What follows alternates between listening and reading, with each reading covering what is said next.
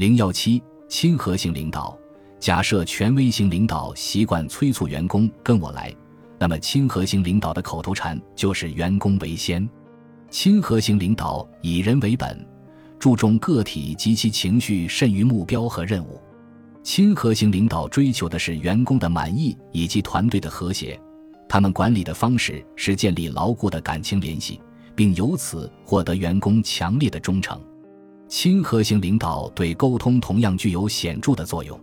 互有好感的人之间沟通肯定频繁，他们分享想法，互相鼓励。亲和性领导还能提高组织灵活性，伙伴之间彼此信任，鼓励创新和承担风险。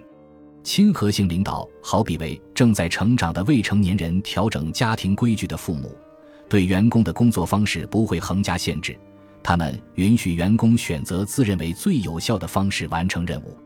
亲和型领导认可员工的工作业绩，对员工毫不吝啬赞美之词。正面反馈在公司内部很罕见，但实际对工作有着特别的效用。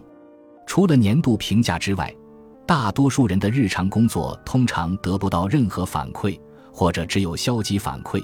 因此，亲和性领导的正面反馈特别能鼓舞人心。最后，亲和性领导善于培养员工的归属感。比如，他们可能会带员工外出吃饭或喝东西，以一对一的形式了解员工的工作情况。为了庆祝团队业绩的提升，他们还会购买蛋糕。他们是人际关系天生的行家里手。纽约洋基棒球队曾经的核心和灵魂人物兼教练乔托尔就是一位典型的亲和性领导。在一九九九年世界锦标赛期间。队员承受了很大的心理压力，但托尔成功的成为队员的主心骨。在整个赛季，他特别点名表扬布罗辛。布罗辛的父亲在赛季期间去世，他尽管很悲痛，但没有影响比赛中的发挥。在球队决赛之后的庆功宴上，托尔特别提到右外野手奥尼尔。奥尼尔在当天早上接到父亲去世的消息，但他还是决定在最后关键性的比赛上场。球赛一结束，他就忍不住流下了眼泪。托尔说起奥尼尔的艰难处境，把他称为勇士。托尔还在庆功会表扬了两位运动员，由于合同纠纷，他们下一年留在球队可能没有希望。托尔向球队和俱乐部老板传达了明确信息：他把球员看得比任何事物都要宝贵，不愿失去他们。亲和型领导除了照顾员工的情绪之外，还倾向于表露自身情绪。有一年，托尔的哥哥一直在等待进行心脏移植手术，在死亡的边缘徘徊。托尔向队员说起自己的担忧，他还坦率告诉大家自己前列腺癌的治疗情况。亲和型领导通常具有非常积极的作用，几乎无往不胜。假设领导者希望保持团队团结、提振士气、改善沟通水平或者修补不信任关系。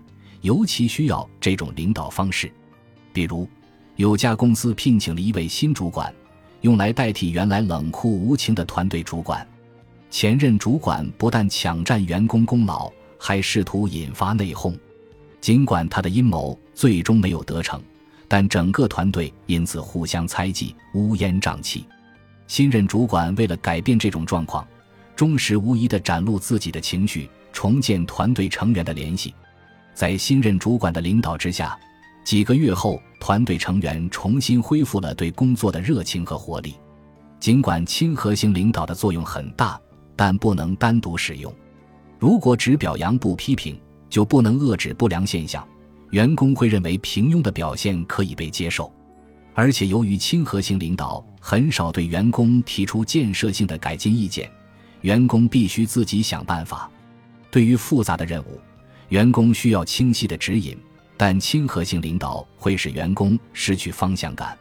如果过于依赖亲和性领导，实际会导致团队失败。